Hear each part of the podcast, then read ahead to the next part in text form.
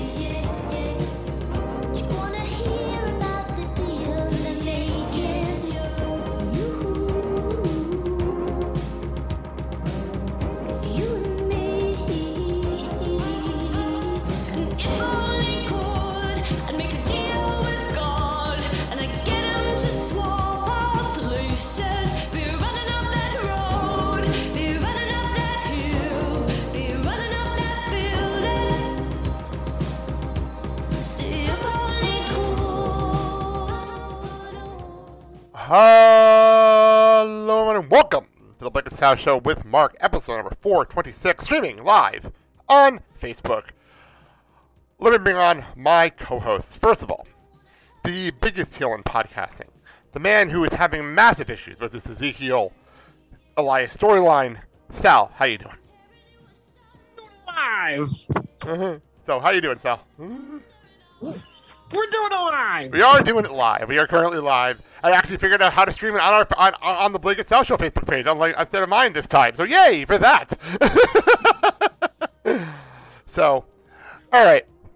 Anyway, let's bring on our other co-host, the man, the myth, the legend, the man who was green before we came on the air. Mark, Dad, how you doing? Hello, everybody.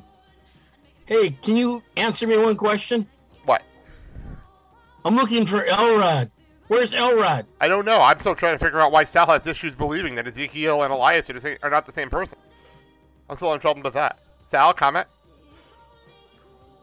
They are the same person. They're not the same person. Like, I'm telling you, they're not. They were proven on Raw. It was proven on Raw. Oh, the on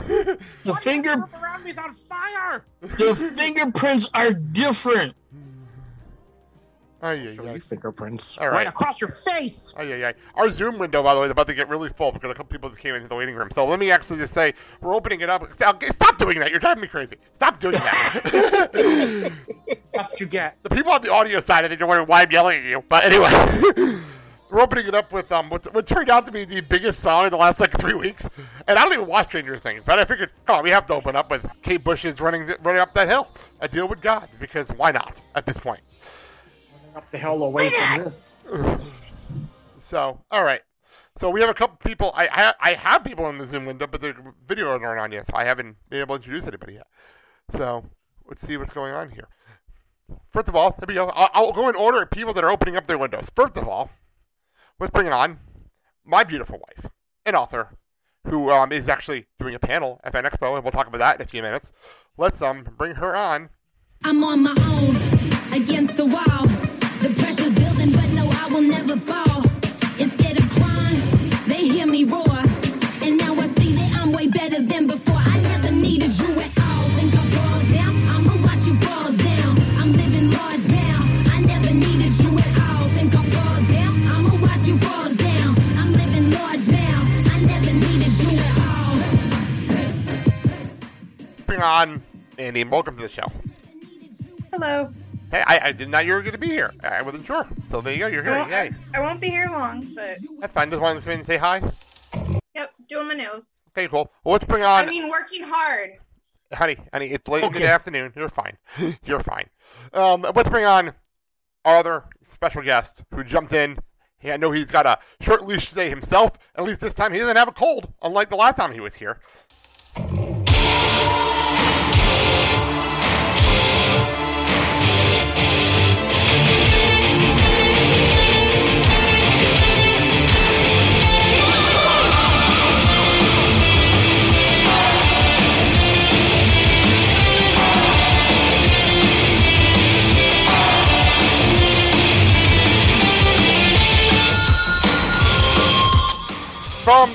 AEW Torch, Kelly Wells. Kelly, welcome to the show.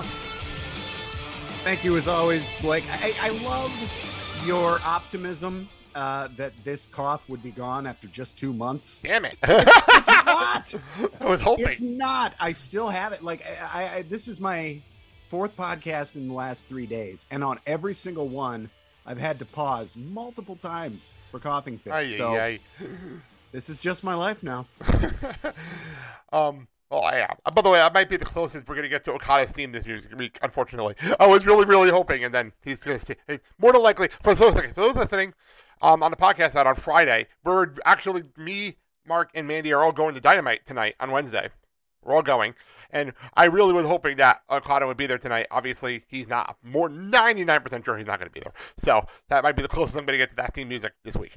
So, but we'll get more into Forbidden Door in a little while. Sal, let's get started so we can get into everything. Help support the show and find all the projects we work and all the platforms. I can't talk today. Help support the show and find all the platforms you can find the show on at theobligatorsocial.com. Sal, you can buy our shirts, stickers, hoodies, crock pots, and more from our T Public store. Click on the T Public link on our website, or go to T Public and search the Blake and Sal Show. Yes. Hey, do we have the Blake and Sal Show with Mark Pool Noodles? Okay. We had two jokes go on at the same time, and I have no clue what anybody said. Okay. I said, don't threaten me with a good time. I would totally wear a crop top. True. And Dad? Hey, do we have the Blake and Sal Show with Mark Pool Noodles in yet? And I don't have them actually available. And I can't even say put a sticker on it because it would fly out right in the pool. So that's not even worth it on that one. All right. Podcast time was going to break. Honey, you're not allowed to put stickers on anything right now. Kaboom. Hey, kaboom. Okay, we're right back. All right. Well, we have a bunch of stuff we have to plug. Held that face the entire commercial break. We have a bunch of stuff a whole 90 seconds. Okay. I want to get through plugs because we have a lot to do today. First of all, as always, I Know I Am, available right now on Amazon and Barnes & Noble, Mandy's book. As I always say every week, I'm super proud, and I will plug it every single week until the end of time.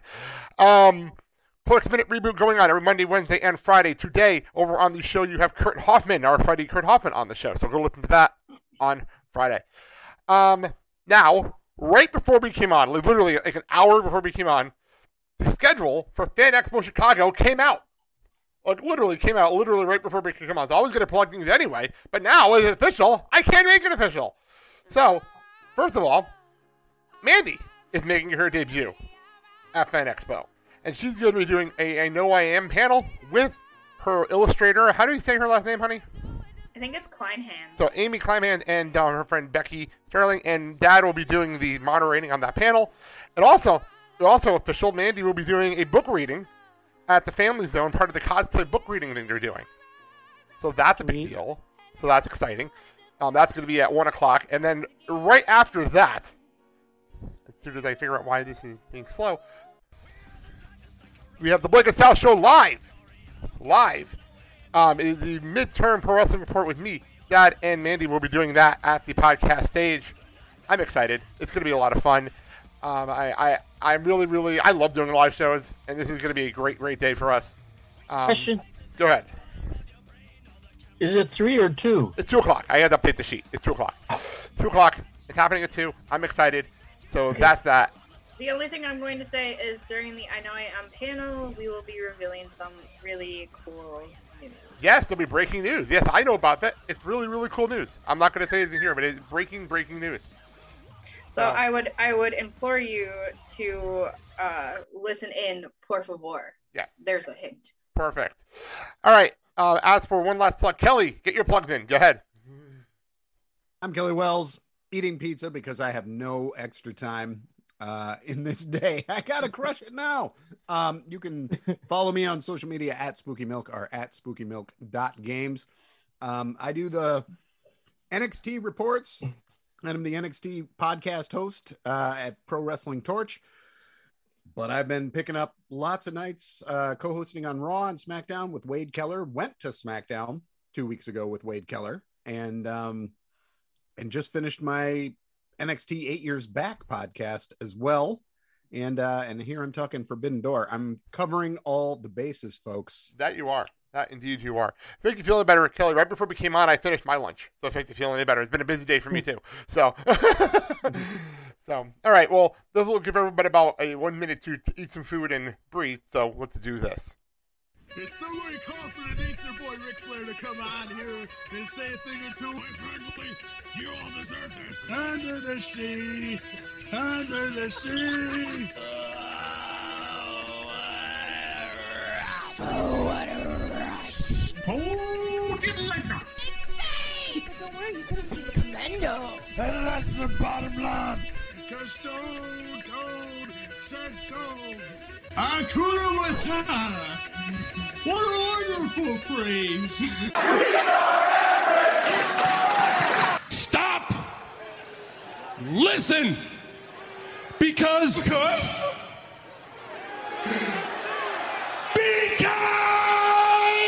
I am Lance Catamaran. All right. Let's get into things before we get into the big news that's been going on a couple of weeks. I do like to get, if we have some people pass away, we start the news block with that. And we had two former WWE referees pass away within literally 48 hours of each other. It was a really crazy week. Yeah.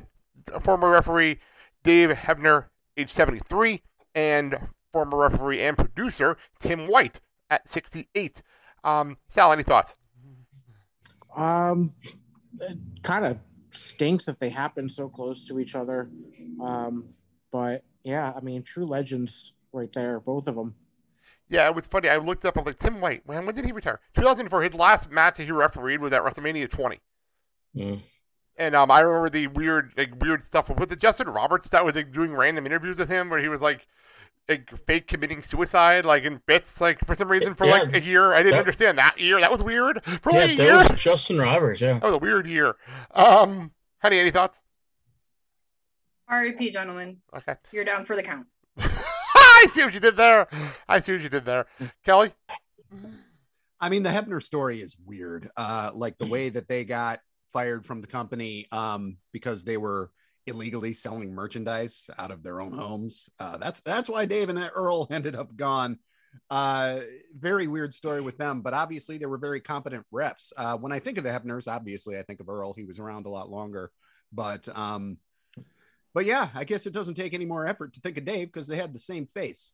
Tim White is really, really beloved in wrestling. I've read a lot of wrestling books over the years, and he's like their Adam Sandler, where everybody who's worked with him is like, yeah, he's pretty much the nicest guy in the business. Everybody, there were a lot of tributes to him. I know Hebner goes back further, but I thought it was telling that there wasn't a tweet storm after he died. People acknowledged it, but after Tim White died, everybody was talking about it. This guy was massively beloved, and yeah, has been without his best friend for a very long time, Andre the Giant. So Not sure what I think about the afterlife, but I'm sure it gives a lot of people peace to think they're in the same place. By the way, to your point, Kelly, Tim White did get the graphic at the beginning of Raw and NXT this week too. So like, that's something there. That's a big deal. Dad, go ahead. Both gone way too young. They had a lot more to give to the business and to up-and-coming talent. But Tim White, the one that gets me is I watched the movie that's on ESPN and HBO about Andre and the story that Tim White tells that how he was the only one that had a good rapport with Andre, and Andre would call him boss. And there was a story he told, and he teared up and very emotional, because they did have a true friendship in and outside the ring. So Tim is now with his best buddy. Yeah. It's a, well, that I do want to make sure we opened up with that because I know those are appropriate. While I was doing that, I actually had to find a sound drop that I could not find. I had to find it real fast. So I haven't done this in a long time because we never have this much shit happen during a break we take. We literally took 2 weeks off. And then, like, the world blew up, apparently, in the wrestling world. So, a lot happened, so. So what did I miss? Sal, why don't you start it off? Go.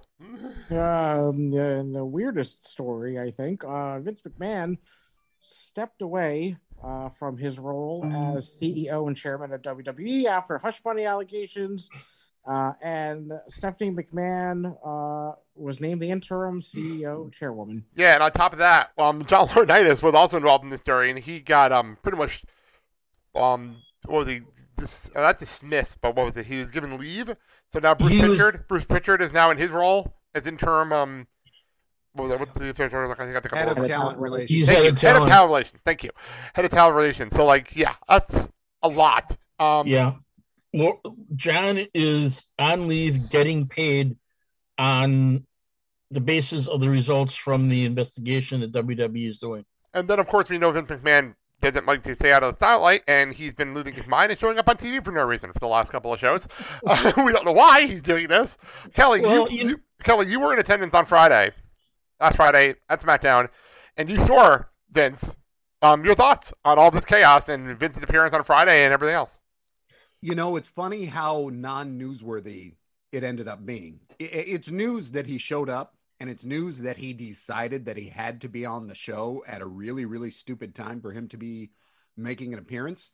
But then in the end, when he said, "Welcome to SmackDown," and there was literally no content, and he just walked to the back. I mean, everybody was reporting he was going to speak in character, and he really didn't. He just came out and said, "Hey, remember me? I'm this guy. You like my music. This is SmackDown. I'm leaving." And then Raw was even weirder because that one was unannounced. And then they came up with an excuse for him to be there, which was John Cena is going to be back next week, which people already knew. They've been hyping for weeks. It just on my podcasts with Wade and live, we talked about this extensively afterwards with Jason Powell. Also, I was in lockstep with Wade. We both thought that this was a goodbye, just in case he doesn't get to do this again. That he came down the aisle and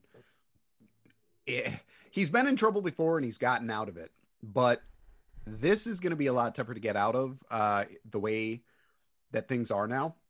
I don't think it's a given that he escapes trouble here. And I think that he was saying some goodbyes. Honey, I hear you pointing at yourself. So I'll throw it to you next. Your thoughts. I thought the same thing. I thought, and I believe I will give credit to Bully Ray, which pains me to say. That hurts. That one hurts. It hurts. It hurts for me to say that. But he said it could be taken one of two ways. It could be taken as that goodbye, or it could be taken as a fuck you, I'm Vince McMahon, I'm going to do what I want. So, and honestly, knowing McMahon, it could be a combination of both. So... but I agree it's going to be difficult for him to get out of it. However, I see Laurinaitis being the scapegoat first and foremost, and him going before anything happens to Vince. And awfully quiet are Mama Bella and the Bella twins and all this. Uh-huh.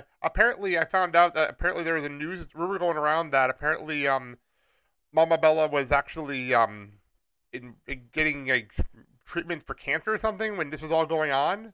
Wow. Yeah, she was sick. Yeah, so that's what I've been hearing. That's what I heard today. I heard that this morning, actually. Sick. I remember Bree and Nikki posting. Yeah, that's what apparently or that timeline was when this was all going on. Yeah. So wow. You can Yeah, Dad, yo. Here's the thing with Vince, and basically you can call him the Teflon Don if you want. Things in the past where basically he's able to get out of things. This particular situation is not going to be that easy, especially when there's documentation and a paper trail that you can't get rid of. And, you know, here's the thing with Laurinaitis. If it comes down with a heavy hand between him and Vince, I don't think Laurinaitis is going to go away quietly. I think he's going to basically spill the beans about everything. And my thing is, what is this going to do to the stock of WWE? It's weird. It's publicly owned. What's interesting, I do want to actually openly, I will say this on the air, and I said this to Sal off the air. I do want to apologize to Sal, because Sal messaged me about this when everything broke. And then I read the article, and I'm like, Laurinaitis will get fired, and nothing will come of it. And then the next morning, John Parker, who was supposed to be here today, but he had a work conflict, messages me with the news about stepping away news. I'm like, oh, shit. Oh, shit. Okay, this just got weird and real. So, Sal, your thoughts? It's crazy. I mean, just the news that has been coming out, you know more is going to come out. This always happens. When something like this breaks, it just snowballs. And you know something else is going to be coming out of the woodworks real soon. Someone's going to say something. And it's going to be probably even worse than we all imagined. That's true. My whole thing about this is, remember the vignettes when he and Trish Stratus were doing their thing? Yeah, I remember that. And, of course, you know, genetic jackhammer and the grapefruits. Yep. Well, you know, it's kind of, what's the word I'm looking for? I'm not sure. Kind of bittersweet. Apropos. Perfect. That's a good word. Kind of bittersweet that you're the... I think apropos is a better word. Okay, apropos is probably better.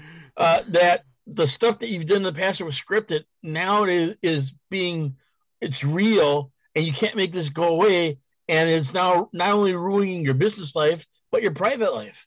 So is this all worth it? Well... But let's be serious. This isn't the first time. This is just the first time that he's been caught. Exactly. So there you go. Serious. Exactly. And we're in the kind of world where this shit happens. It happens. I'm like it feels like every billionaire has this happen at least once.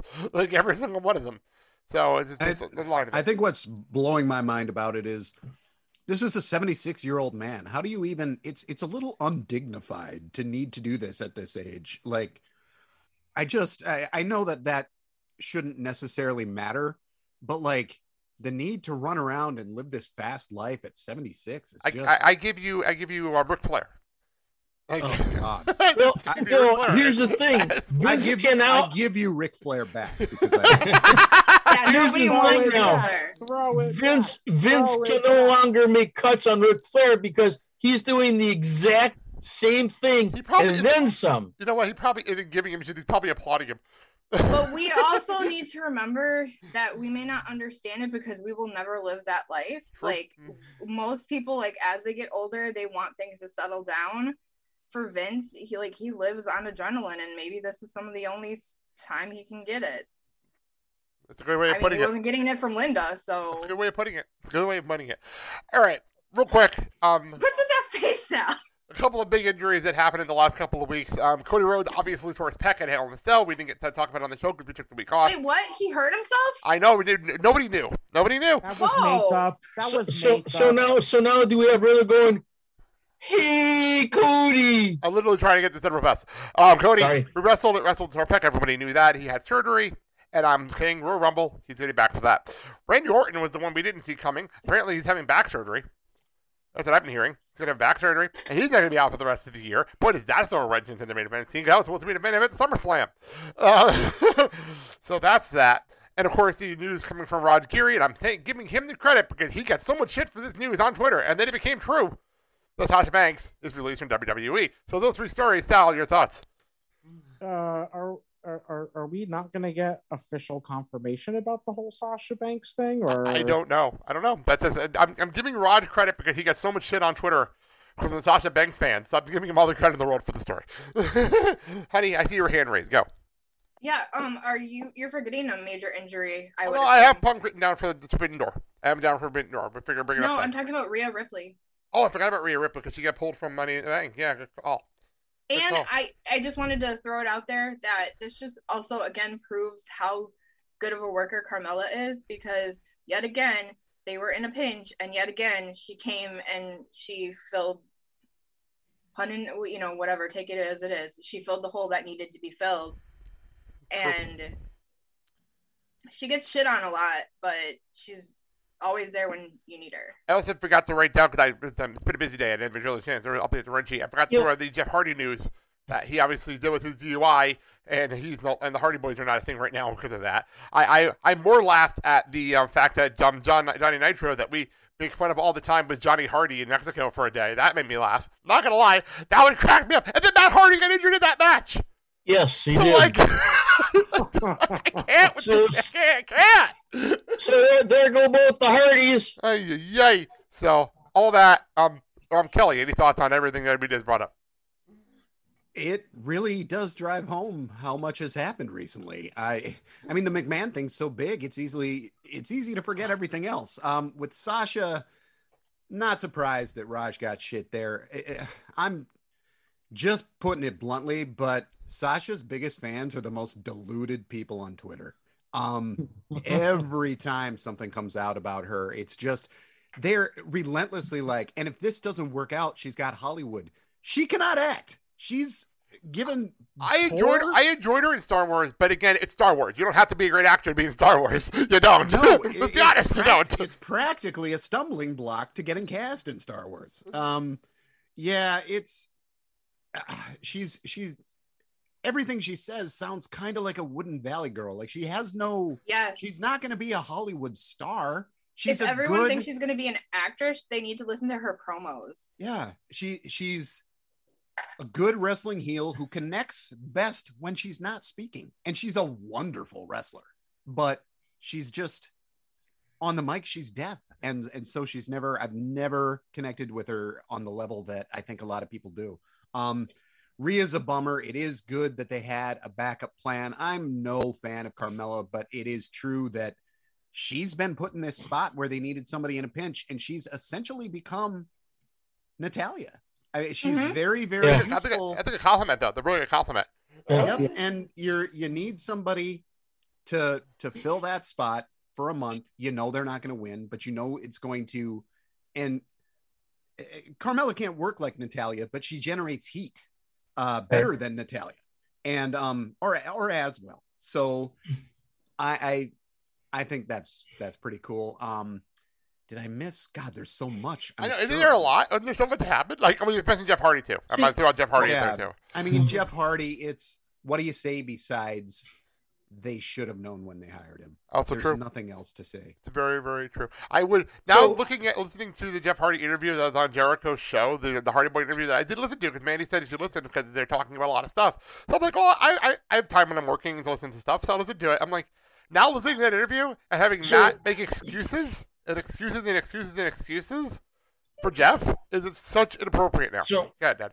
My thing is with AEW and Jeff Hardy, is Tony going to send him to some sort of rehab? Yes. He is suspended without pay and told he cannot come back until he goes to rehab. Okay, I mean that is exactly the rule. It kind of came from Tony Khan himself. Yeah, so. Good. And the thing with Sasha, the first time WWE kissed her ass and they bent over to her and gave her everything she wanted up the ass in Wazoo. This time, I think WWE says, we're going to cut our losses. We don't need this. And it'll be a black eye for us. And we want to get rid of this. And her going to another wrestling organization? No one's going to pick her up. No. We're not bullshit ourselves here. Tony Khan will pay her. You know he will. He paid everybody. No. You know he will. He wants her name value. He wants Mercedes Vernado name value, and he wants her fan base. He wants her fan base. Let's be honest here. Here's the thing. And let's also be serious. Like Kelly was saying, she's horrible on the microphone. But guess what? They have people that can be a manager for her, so she doesn't have to be on the microphone, and she can focus on being the wrestler she is. They can put her with Jade. And have Stokely manage her. Combat Jade. I don't see her going to AEW. I see her going to Impact before AEW. Impact doesn't need her. I'm not gonna lie. Impact does not need her. Impact does not need her. I have my doubts that she wouldn't. I think she would think of herself as too big for Impact. That's really what I get out of her personality and her approach to all this. I'm amazed that she was willing to burn the bridges at this level to. This company, there's only two major places to make money in wrestling in the States. And I feel like the door is closed to her now. We've seen crazier things. We saw Warrior come back after a bigger flap, but this one is a lot more public than Warrior's backstage issues ever were. I think it's hard for her to get back. And why would they, unless she really continues to be a major star somewhere, I just don't think they'll take her back. And AEW, I think, absolutely will hire her. Tony, like we just said, he hired Jeff Hardy. He'll hire somebody with baggage if he thinks that there are short-term gains to be made. And that, I think, is literally his biggest flaw. I think they'll go for the star power there because they've got better talent, but they don't have a ton of star power still. They've got some, but she would walk in and be their biggest women's star tomorrow. It's true. You're not wrong, Kelly. You're not wrong. And I think that he will take that on regardless. But what happens when all the people who burn bridges with WWE realize that they're going to a place with an even bigger roster problem, and it's easier to slip through the cracks and not be even on TV for months at a time? And that day of reckoning is coming. We've already seen Cody go back, and we're going to see more. What's funny, Kelly, you're saying if we're going to see, obviously, on Dynamite tonight, and I know on Dark Elevation, we're going to be seeing most of the women's wrestlers because they don't show up on Dynamite. They just don't. They'll be seeing them on Dark. And it's sad to say that now, but like the first hour of our show tonight is going to be almost all women's matches. I guarantee it. So the other question is, how much of the women's roster would be on ROH? ROH, I don't know. I don't even know. I'm not going to lie. The ROH is being defended on fucking Dark right now. ROH title is being on Dark. Like, but back to my point about the Impact women's division. First of all, Kelly's right. She thinks she was too big for it. But also, they don't need her. They've got a hell of a women's division over on Impact that's underappreciated. And I noticed that when I was looking at the highlights of Slammiversary this past week.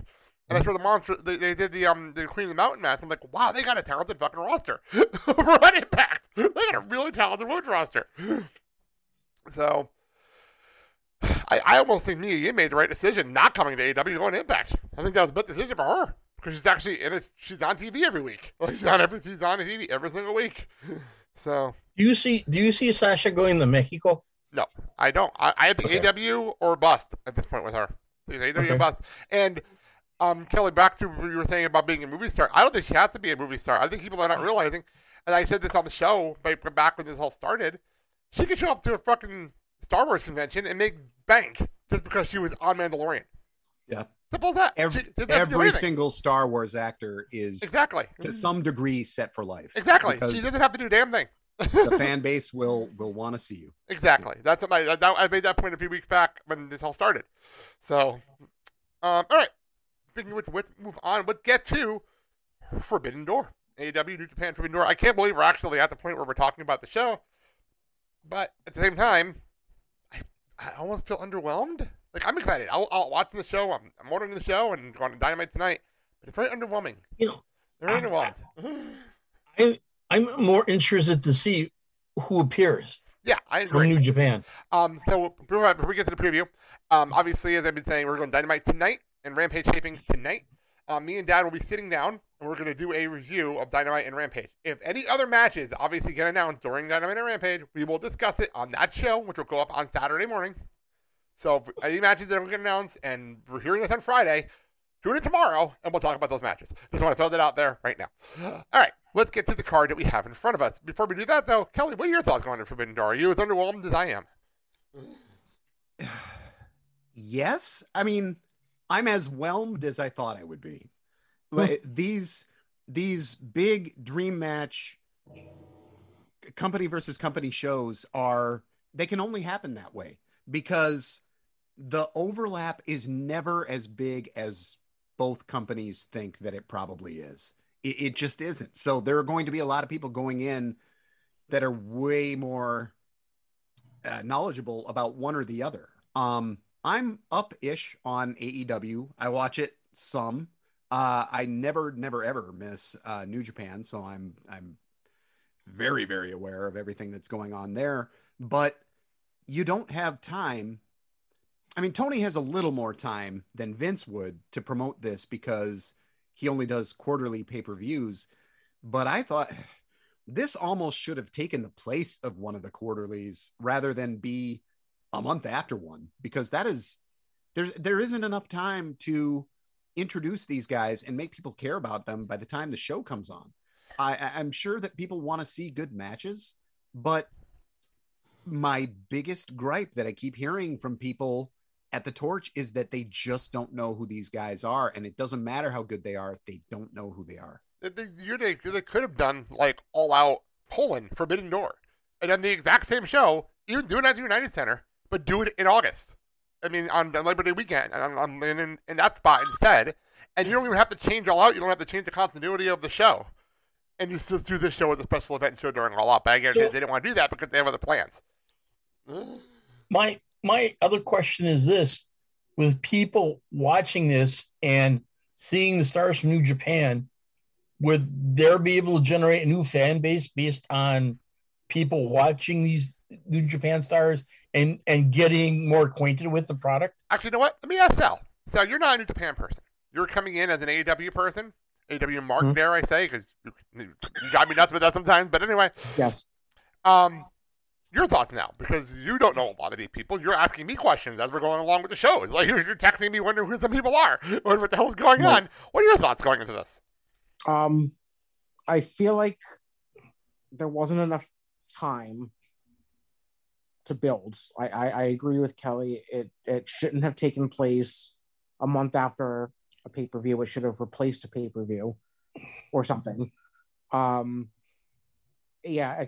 feel like it was kind of rushed. I feel like the last 2-3 weeks it was like, oh, here's this person, here's this person, here's this person, and then spam boom, we have a pay-per-view, which, you know, my feelings on that, because WWE does it all the time and I can't stand it. My last thing is, I forgot where I read this online. I forgot who said it. I forgot where I read it. But it almost feels like this really isn't a Forbidden Door situation because they work with different companies all the time. And I don't know, like, I feel like it's just, it was like the whole Forbidden Door thing concept was a little overhyped. And I don't really feel that way because they would have worked with them anyway. That's just my feeling. I almost feel like Impact did it better on Sunday without trying, because I remember watching the highlights and I'm looking at the Impact and they pulled off doing a pay-per-view that had involvement from WWE, AEW, MLW, ROH, like all these other AAA, like all these companies on one night, and they didn't make a big deal out of it. It just kind of happened. It happened. Well, I mean, look what Impact did with AJ Styles. Yeah, I mean, at that point, I'm like, they pulled off something that is almost bigger than this because they did every company. They got everybody involved in that show. Like, it's crazy. People have to realize that within the wrestling organizations, you know, one person's contract runs out and they're able to go to another organization. Yeah, it's not that their contract runs out and they say, okay, goodbye, this is retirement.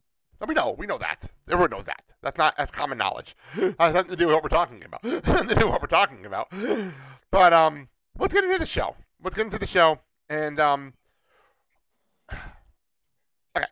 close to the bottom of the chart here. We have the weirdest six-man tag I've ever seen, but it's very New Japanish to have a weirdly strange six-man tag. It is Chris Jericho, Sammy Guevara, and Minoru Suzuki. With Tay Conti in their corner versus Eddie Kingston, Warrior Yuta, and Shota Umino. Am I saying that right, Kelly? Umino. Thank you. I know the guy. I just didn't pronounce it right. Obviously, Shota Umino is formerly John Moxley's ring boy. His young boy from when he was in G1. Which I'm not gonna lie. When the New Japan had that show, or the NDC. I popped heavy when he came out to face Jay White. Like, I popped. And Mandy wondered why I was popping so hard. I'm like, because that was Moxley's guy. That's Moxley's guy. I was so excited about that. But it's so random to have him involved in this match. Like, it makes no sense to me why he's here. Kelly, your thoughts? I think the reason he's really there, whether they promote this in storyline or not, is that I'm very, very convinced that he is their next long-term heavyweight champion hopeful. I think they genuinely want him at the top of the card. He was awesome as a young lion. I mean, their young lion system is so good that none of them come off poorly. But I've been watching 5 years, so I've probably seen about 15 or 20 different young lions. And I think Shota might be the best. Shota Ren, he was from the same class. It was an awesome class. And now Clark Connors. I really just love them all. But I think that's why he's really there. And he's gotten in. He always had an in because New Japan has a hierarchy for their referees too. They have three referees. They are always in the same 1, 2, 3 order, doing a couple matches each in every show. And their main referee goes by the nickname Red Shoes. Yes, Red Shoes. Don't think it over. Don't overthink it. Shota is his kid. Umino is his kid. So, and Red Shoes wept openly after the first time he got to referee one of his kids' matches. Yeah. Wow. So I think that this will be the right kind of messy fun. I hope that it doesn't overstay its welcome. It probably will, because Jericho matches almost always do these days. But I think that people are going to want to see the interplay between him and Minoru Suzuki. I wouldn't write off this being a way for them to get a feud going between Jericho and Suzuki, because that is, they seem like a natural pair to have a feud that I don't think they've ever had, as much as Jericho has worked in New Japan in the past. And he's revered, but over in New Japan, he's pretty low on the card now because he's old. He's 52. He's maybe 53. And he's not getting a push these days anymore in New Japan. He is kind of not a total step over guy, but he does his shtick and usually ends up counting the lights. But in the States right now, he's doing more of a star turn and still putting a lot of guys over, but is treated more as an international star, which might be more fun to do in his waning years. Yes, I think I would want to do that more. I did that more, you know? Yeah. Yep. I mean, the man is over by his theme music. It's insane. Like, it's amazing. So it's just, I'm going with, if it's not a turn where you have Suzuki and Jericho getting set up, but even if they do it after the match, I have a weird feeling that Umino might actually be the guy that gets pinned in this match. At the end of the day, I wouldn't be shocked. Yeah, that wouldn't shock me either. He's young and he can absorb the loss, and it's not a big deal. Everybody seems sure that Suzuki and Jericho, because of this meeting of like big names in their own countries, will go over. But I actually think it would be much more interesting if the baby faces go over and these guys just explode. Fair enough. Sal? Yeah, I was thinking probably Jericho, Sammy, and Minoru Suzuki winning this match. I'm torn, but I'm going to go with my original thought process. But again, I wouldn't be shocked, like what Kelly said, it the other way around. But I'm with Sal on this one. Dad, what do you think? I'm going with Eddie Kingston's guys on winning this. And the reason why is Eddie Kingston's got this loose cannon character. And, you know, anything and everything will happen with Eddie Kingston. And he's still keeping that storyline between him and Jericho going. And this is not going to end. Well, we do have Blood and Guts next week. Keep that in mind. We have Blood and Guts next Wednesday. So, Eddie Kingston's guys are going to take the win for this. Yeah, keep that in mind, everybody, that Blood and Guts is next Wednesday. So whatever happens here will definitely lead up to whatever goes on there. So as much as the first Blood and Guts match went so well, I'm so excited for the second one. All right, let's move on to the most ridiculous title match on this entire show, because I don't even know why this title exists. AEW All Atlantic Championship. That's not really Atlantic. We have Pac, we have Miro, we have Tomohiro Ishii, who got qualified in a little mini tournament they did. And then we have the winner of Malakai Black and Penta Oscuro, also known as Malakai Black, because Penta Oscuro is not going to be on the show. So, spoiler alert, that's how it's going to be.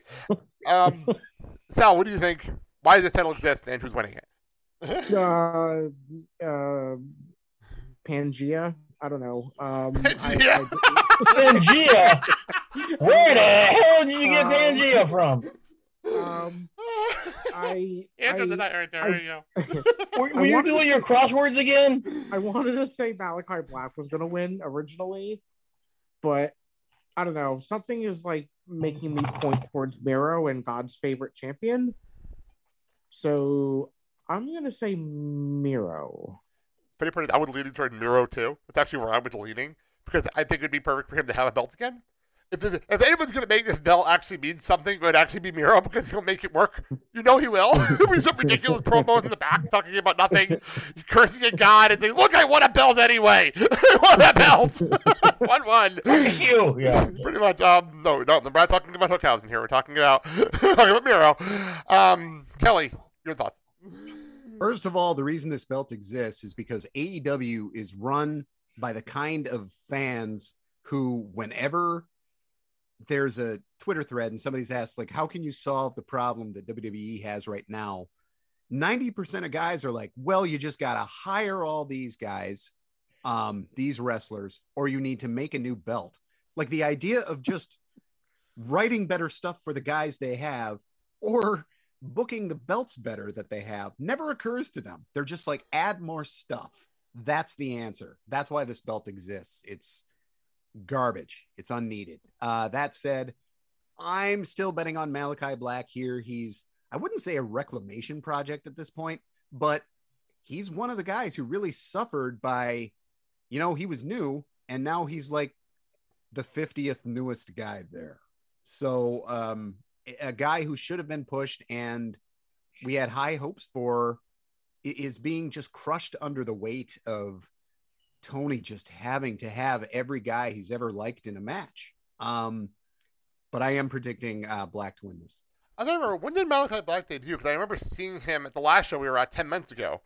So it had to be just about a year ago when he debuted, right? Like, I'm still having PTSD issues for the music because I heard it for 10 minutes straight at our fucking Rampage taping. So, like, I'm still hating that song to this day, but that was 10 months ago, which is crazy. So that's weird. Dad, your thoughts on this match? Go. It should be a good match for what it's worth. And, you know, the new storyline with Miro, you know, forsaking my God, you didn't do anything for me, blah, blah, blah. So I'm going to do this despite you. Yeah, it's all well and good. I think he and Malakai Black will basically be good against one another, see who comes out on top. I see Pac going against Ishii, but I don't see Pac winning. True. It's a four-way. It's not elimination. It's just a four-way. So here's that in mind. So here's the thing. My money is going on to Masaru Ishii. Oh, really? That's an interesting choice. An interesting choice. By the way, just Stone Pitbull, buddy. Stone Pitbull. Just to clarify, August 4th is when Malakai Black debuted. Not even a year ago. So that says a lot about the signings in AEW that that's a thing. So they did it at their homecoming special on August 4th. I just looked it up on Wikipedia. So... all right, let's move on. So I'm just going to throw this out there.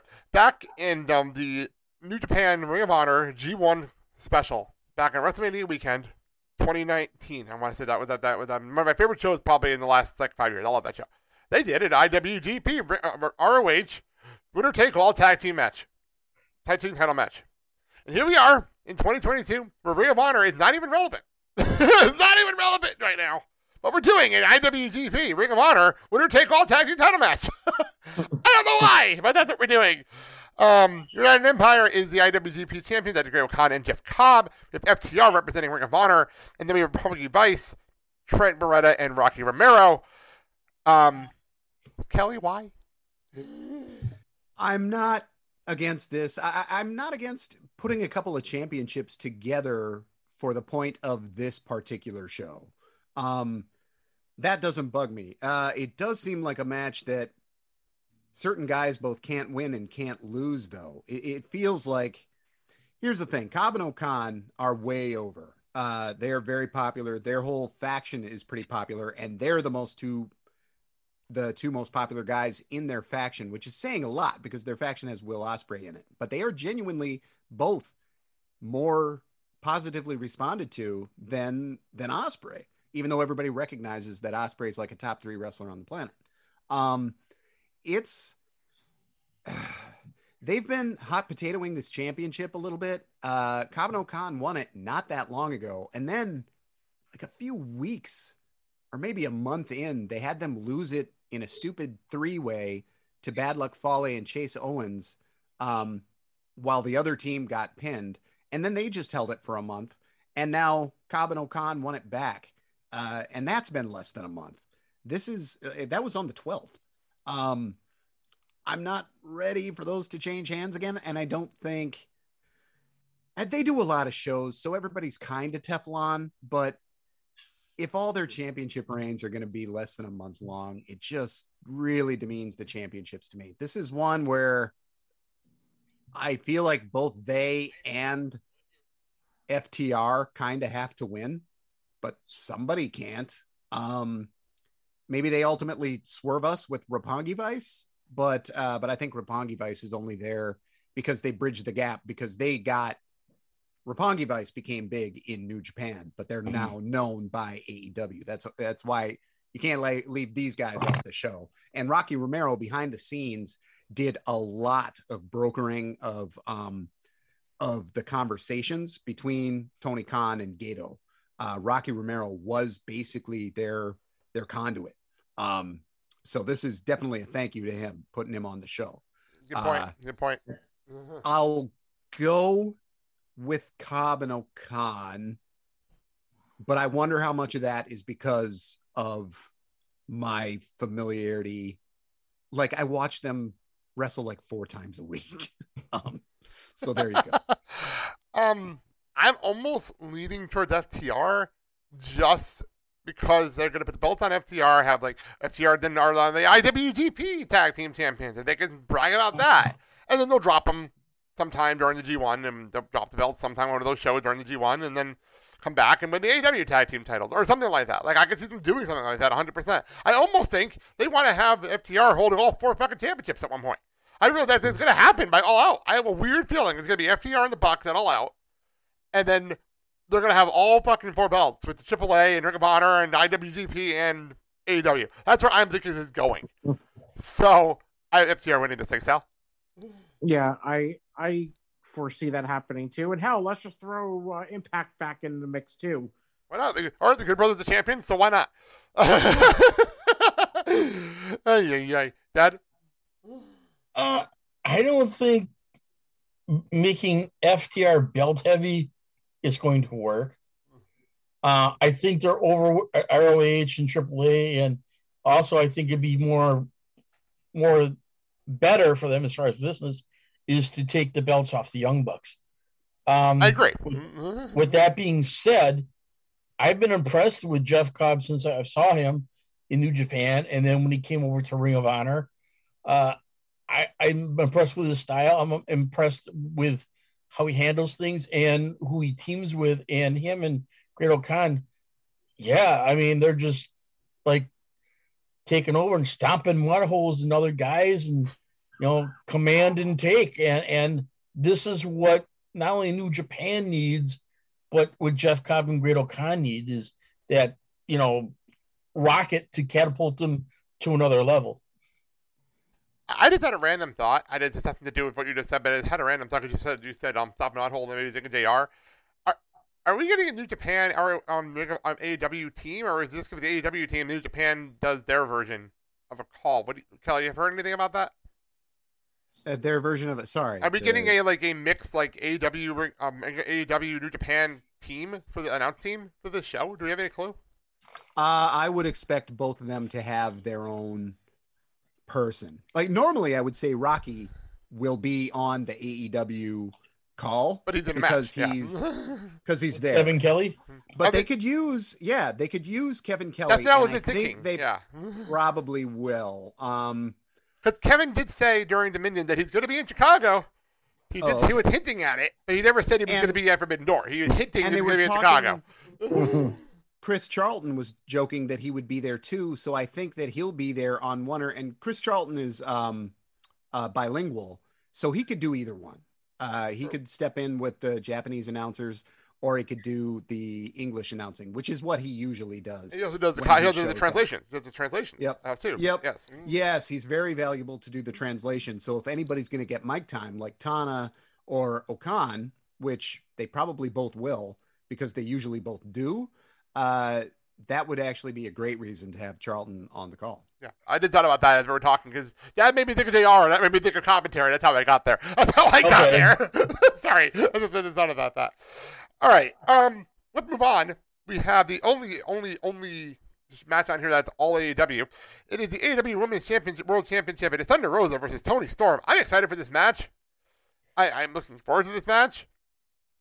And I know, but the main reason they have this on here is this time women's match, because they could have stayed there for All Out, and nobody probably would have blinked. Sal? This feels out of place. I kind of don't care. And I think it's obvious that Thunder Rosa is going to retain. I can't even argue with you that, because there's no reason to take the belt off her yet. There's really no reason at all, Dad. Yeah, no, I see Thunder Rosa retaining. You know, it's be a good match between her and Toni Storm. But my thing that I'm looking at is, when Jade drops the belt, do we have Jade challenging Thunder Rosa for the title? I'm shocked they didn't set up Jade, not setting up Jade for Thunder Rosa title for title or something like that. I'm surprised they're not doing that. But I'm actually happy they're not. I'm happy they're not doing that. Because I think Jade deserves her own storylines, her own thing on the other side. Like, I'm happy about that. Like, I want to see her versus Athena. I'm looking forward to that match. Like, I'm really looking forward to Jade versus Athena. But like, I'm happy they're not doing that. Kelly, your thoughts on this match? I genuinely think that the best way to get the TBS title off Jade is to have a championship match, have her go over, and then a tournament for the TBS. That's a good point. Title. That's a really good point. I didn't think of that. Lose it. Like, I'm very Asuka-like. Yep, and I think that's the best way to go with her. Just don't even have her drop it. When she loses a championship, it's got to mean a lot, and it'll mean more if it's the big one. This is out of place, but it's the only way to get any women on the show, because New Japan doesn't have women. Because in Japan, all of the companies are either all men or all women. The women sell out their own shows. Stardom does anyway. They sell out shows. The other ones, the smaller ones, typically don't, but yeah, Stardom is the counterpart of New Japan. And actually they have the same parent company, Bushiroad. So actually they kind of have a working thing that they could leverage, but they usually don't do anything together, other than having the women on, have one match at the January 4th, Wrestle Kingdom every year. Yeah, I'm not excited for this, because I've never, ever in my life been excited for a Toni Storm match. She's not a very good wrestler, and people expect her to be a star. And I can't figure out why, because she's not very good. She's just kind of there. She's never been very clearly defined as a character on the mic. Like, I've been in her. I've been like in the cheering section to see her get better for so long. And there's just nothing. I just don't really see anything there, even after all this time. And I think that her walking out and going into AEW, which she considers greener pastures, obviously they have to do this to justify. I mean, a lot of these people who jump are going to get an initial big burst, because then otherwise, why do people jump? Like, Sasha's not going to want to jump if she sees Toni Storm go over there and immediately get buried. So I hope Thunder Rosa retains here. I am concerned that, again, they are doing nothing with their women's champion, which has been basically what they've done with their women's champion, other than when Britt was champion. And Rosa is good enough to warrant it. On the other hand, Rosa has been reportedly sandbagging wrestlers that she doesn't like, and that might be carrying over into her booking. I forgot about that news. Yeah, I forgot about that. Yeah, if I'm picking someone to win, yeah, what a good time for that news to come out, because it's been buried under the deluge of other crazy. As we learned earlier on the show. Show.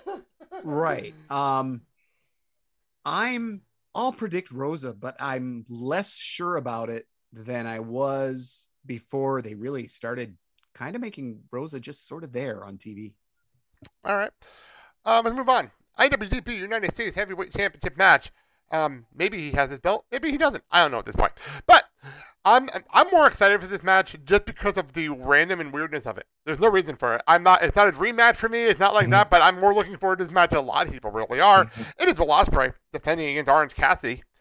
I'm more excited because I know at Dynamite tonight, CJ's going to be happy because he gets to see both Will Ospreay and Orange Cassidy, and he likes both of them, so I can't really complain.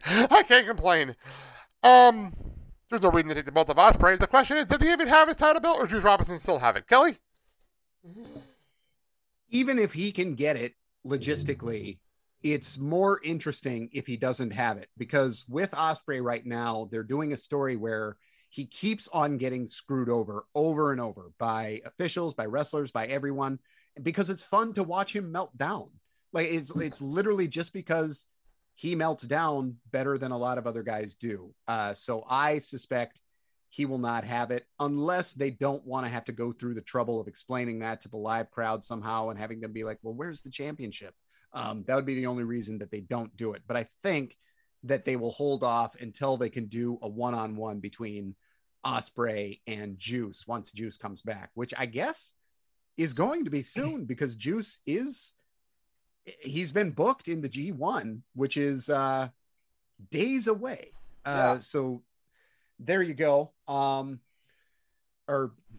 more than days away, but, yeah, but it's not far away. I just put the entire schedule on my calendar today, and it starts on July 16th. So actually, we'll be talking about it at our panel. We can actually probably do I'll say right now, the G1 prediction. I'll tell them who's my prediction for G1 at our panel on July 9th. Continue. Right. I think. Ospreay wins this match, of course. Obviously, yeah. But I think that this could end up being the most fun match on the card because Cassidy, because it's so much fun to see Ospreay get riled up, Orange is the perfect opponent for him. 100% guarantee. 100% guarantee. Yes, definitely. 100%. You're 100% so right. Anybody who's wringing their hands over Ospreay not getting a dream match, this is going to be so much more memorable than just another banger. This is going to be fun. Yeah, it's definitely something we didn't expect to have, and I'm excited. You're right, Ospreay's winning, but I'm looking forward to this match, Sal. Yeah, same thing. Same thing, Dad? I think this is a dream match for Cassidy. Yes, definitely. And his abilities, because when I first was introduced to Will Ospreay, he had the same type of build as Zack Sabre Jr. And then when he put on some poundage working out in the weights, he's still able to do that stuff. And even more so now that he's added some meat and some poundage to him. So, I mean, kudos to what he's able to accomplish. So this is going to be a great match. And, yeah, Ospreay's going to be the winner. Yeah, and there's no doubt in the winner, but I am looking forward to this match. All right, so apparently in the press release for the show, they announced that Jay White is defending the IWGP World Heavyweight Championship. He doesn't have an opponent. I have no idea what's going on here. Kelly, you ever anything what's going on with this match? Because I've heard nothing. I don't. They've been having Jay. If they really, really, really want to blow minds, then it's got to be Okada. Okada's who he just beat. And if they don't want to do an AEW New Japan match, if they want to just have it be an all New Japan match for the championship, it has to be Okada, because that is something that fans, as you guys can attest, are waiting to hear, is the announcement of Okada being there. It's impossible to glean anything from New Japan's schedule because they didn't schedule any shows in the 5 days before or after Forbidden Door. There's nothing. That's essentially a break. So we don't know who's there and who's not. That's been a long form storytelling feud that they've done. I don't think this is just going to be a hot shot. I think Jay will beat whoever it is, probably. But if they want to do a big match, it could be Okada. I'm not going to predict a winner because I don't know. I think it's Jay going over anybody, unless it's Okada, in which case I still think he's going over, but it's only by a slight margin. I was just thinking, are they going to do like a US of J open challenge? Well, they've done a lot of that, but I think that they'd probably want, well, it depends on how much they can sell this show otherwise. And it's that thought. Yeah, if they think they can, because the secret will be fun if they hold a secret, but it depends. They probably have enough to sell the show already. If they do a US of J, then that probably is the best way to have it be Okada. Where Jay's like, I didn't even know you were in the States. Yeah, that's a good point. I will say, though, as, again, I've said this 1,000 times, and now that it's the day of the show, if Okada's music hits tonight on Dynamite, I'm going to lose my fucking shit. I'm going to lose it. I'm going to go nuts. I've already warned Nandy. I'm saying it again on the air. I've been saying it for 2 months. I will lose my shit. Because I'm not expecting him to be there, so I will completely lose it. So let's get to the last match. Okay, Dad, go ahead. Here's a theory.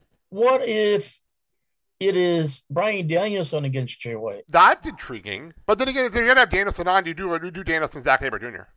Yeah. It is intriguing, but I cannot wait. We'll find out. We'll find out on Dynamite. Zack is not hurt, but Danielson might be. Yeah, we'll find out on Dynamite, actually. That's another thing that's going to come out of Dynamite. We'll find out what's going on with Danielson.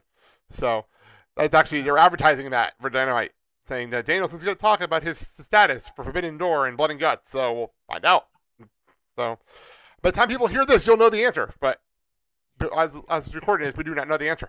So let's get to the main event of the show. It is the interim AEW World Heavyweight Championship match for those who have been hidden under a rock or just been, as you learned to be in the show, forgot a lot happened.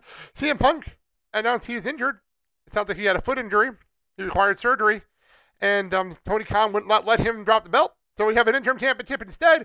We had a weird battle royal. And the battle royal winner, Kyle O'Reilly, ended up pinning Moxley. Moxley won that match. Tanahashi won a match at Dominion.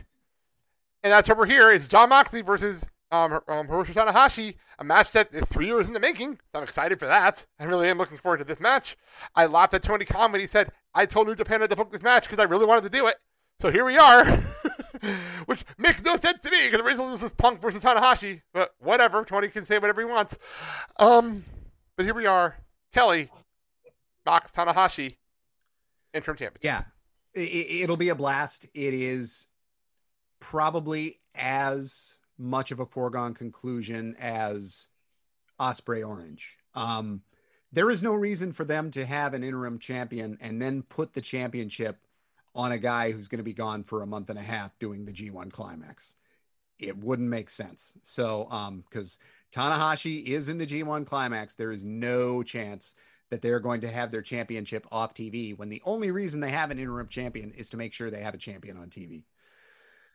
But these two guys will match up really well. And Tana, in his matches, even when I know he has to lose for the storyline to move forward, is so good that I start doubting my own booking mind late in the match when he's getting all his biggest offense in. I'm like, why they could do Tana, even though the booker part of my head is nagging at me like, dude, you know why they're not, but he's just really good at this. Yeah, they did another match to make Tana earn his way into a match that he was already going to be in. He beat Hiroki Goto, another one of my favorites, but he's kind of, he's entering the give back portion of his career, doing a lot of jobs right now. His tag team is going well, but as a single, he's not winning as much as he used to. So I'm sure that this will be a banger. I hope that Moxley doesn't feel the need to blade yet again. I mean, it's just, if you do it all the time, it's not worth anything. It's just not worth anything at all. And I hope this is a little more straightforward. And Tanahashi, I'll just say, is one of the awesomest stories of the last few years because his knees are destroyed. They're basically held together with duct tape at this point. They're a total disaster. And everybody's like, he's done. He's not going to be a guy who goes into the give back portion of his career, even though he wants to, because his legs aren't going to let him. So at age 40, he basically reinvents the way he's wrestling, and he's having 5-star matches that are completely different from the 5-star matches he was having 5 years ago. It's just incredible what he's able to do. It's like a Chris Jericho style reconfiguring of what kind of wrestling match you can have and still stay relevant to the business.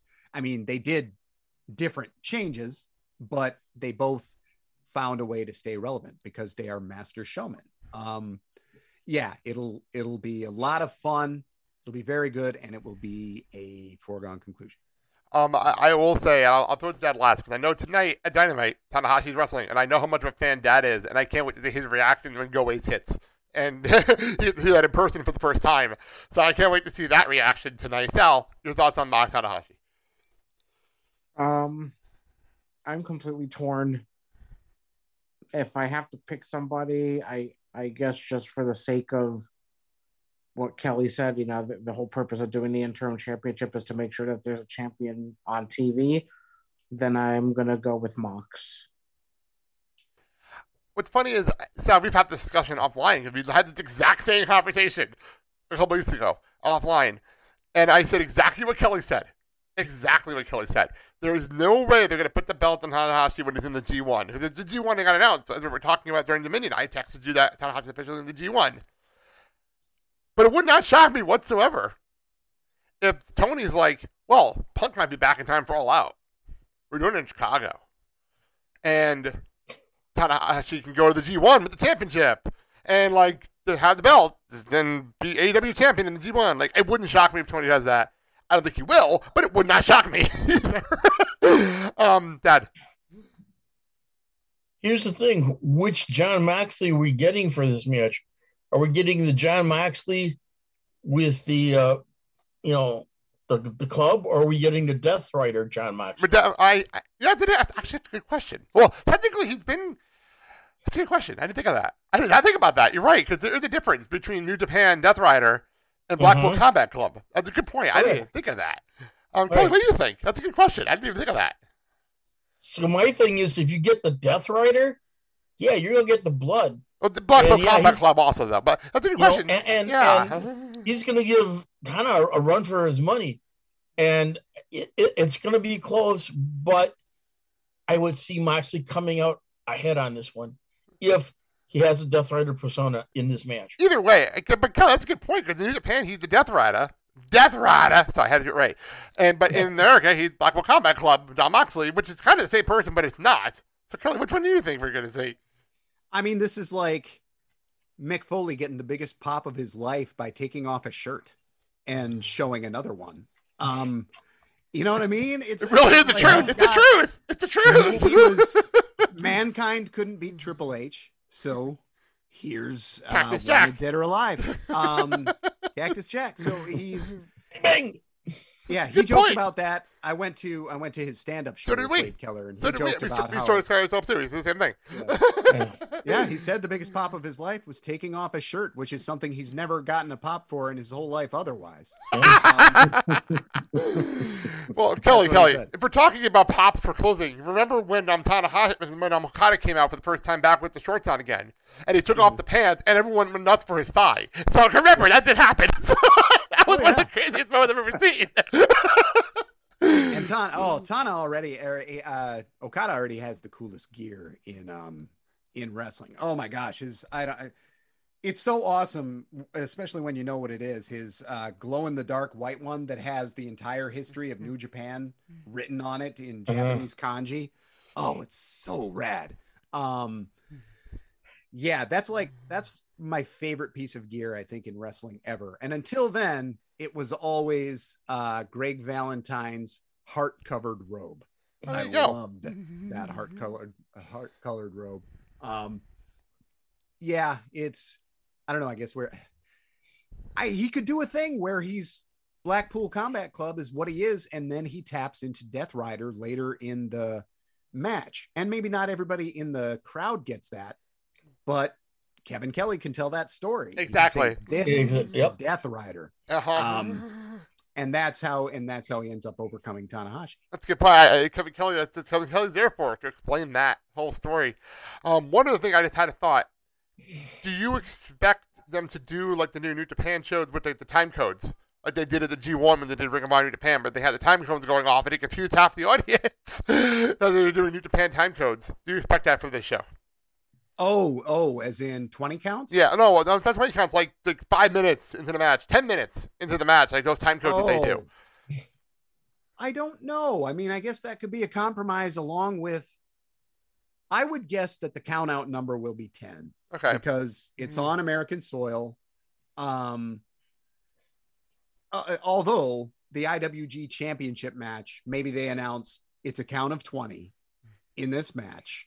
For that reason, I think it's better to keep it simple, but they have run into situations before where somebody who was supposed to go over ended up taking a loss because they were in the States and they were just kind of goofing off because it was the count of 10 and they didn't realize 10 was the count out number. I don't remember what wrestler this was. This is before I jumped on to Japanese pro wrestling, but, I know that that's happened at least once, so it's going to have to be real clear. It sounds like a ridiculous question to ask for those who don't want to do Japan, but it's a valid question that I just came to mind as we're talking. It's a valid question. Maybe they go with 20 because there's no way to run into that. Like the worst that can happen is an American wrestler accidentally just runs in at 9 because they think it's almost over. Out of habit. So out of habit. Yeah. There you go. Yeah. Right. I'd be interested there. The time codes. I don't know. I feel like I don't mind them, but I mean, we've all got phones in our pockets if we want to time the matches. Oh, I know. I'm just saying, like, it's tradition. It's tradition for Japan. It's tradition. I mean, I brought it up. I know it's tradition, but I could. If it went away, it would never bother me. Okay, that was more the question I asked. I know you do Japan tradition, so I just threw it out there as a question. one other question off this topic, but staying with New Japan. Go for it. Is Kushida is back with New Japan. Oh, yeah, that happened this week. Jesus. What happened? I forgot to bring that up. Here's the thing.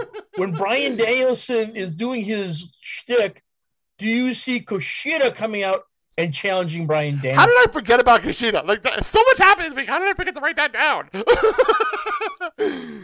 Pardon me while I blow your fucking mind. I didn't know Kushida went back. You didn't know that? You didn't know? Oh my God, you didn't know?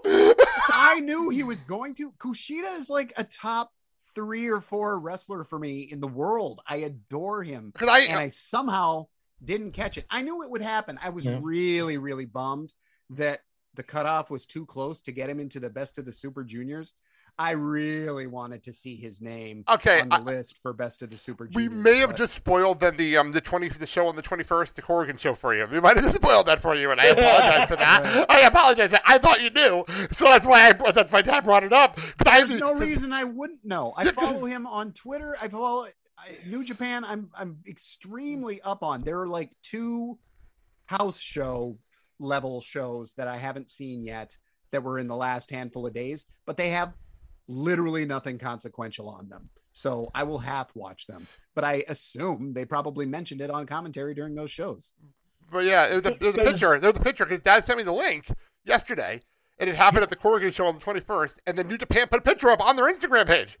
There's a picture on their Instagram page. I posted on the Blake Sasha Instagram page last night. Which I also follow. What the hell?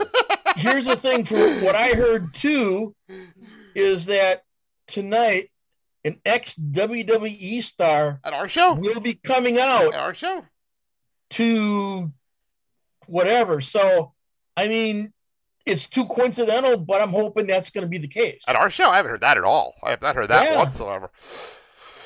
So, Kelly, by the way, I just sent it to you of the Smooky Milk Games Instagram page. You can see the pictures from New Japan. I just sent it to you.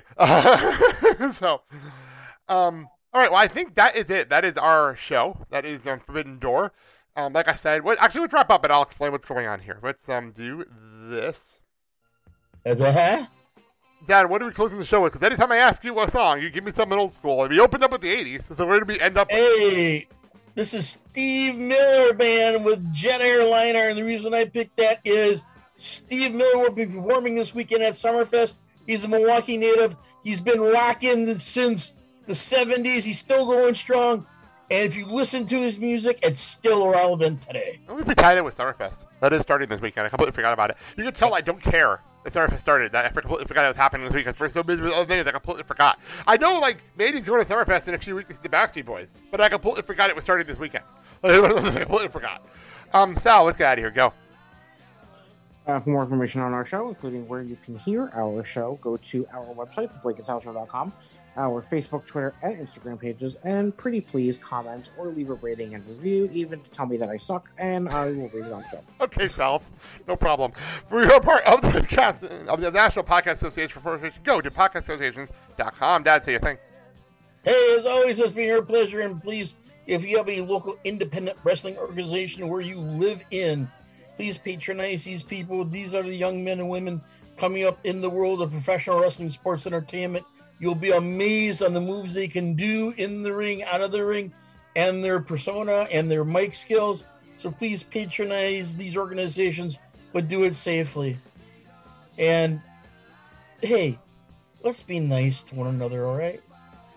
Kelly, now that I've reborn your mind, what did your plot didn't go? That's at Spooky Milk or at SpookyMilk.games. And I'm off to watch Kushida's return and also send an email so you can hear it here first, folks. Sal sucks. All right, so let's quickly plug what's going on in the next couple of weeks. First of all, tomorrow, on Saturday, look for me and Dad's review of AEW Dynamite and Rampage. We're going to put it up on Saturday just so there's no spoilers out there for Rampage on our end. I know they'll be out there, but I'd want to be nice. Also, the final part of the three-part, ridiculous mega-series of Kyle, Matt, and Andy's coverage of Windy City PonyCon will going up on Saturday as well. Next week, Rich Fan will be here, and we will look back at him. I know he's in attendance for the show, so we can talk to him about that. And also, we will be previewing Money in the Bank next week, which is crazy how that's right around the corner. That being said, thank you, Kelly, for coming on as always. This was fun. I always love it, and it's been only 3 weeks. Probably won't be that short again, but when you need me, I'm around. Sounds good. And thank you to Mandy for coming on the show earlier. I know she had to run off because she wanted to get some stuff done before coming to the show tonight. And I just want to throw out there a shout out to John, who was supposed to be here today, but I know we had a work conflict, so I just want to throw that out to him. I'll be doing a podcast with him tomorrow, so it's not like I won't talk to him, but whatever. I'm going on his side of the world tomorrow. All right. That being said, I'm Blake. So. I'm Mark. And you were listening to The Blake and Sal Show with Mark. Have a good day, everybody. Yeah, you better, or I'll kick your ass. See ya.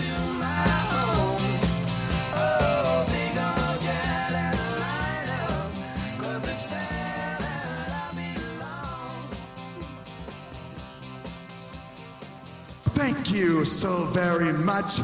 Goodbye, mwah, and good night.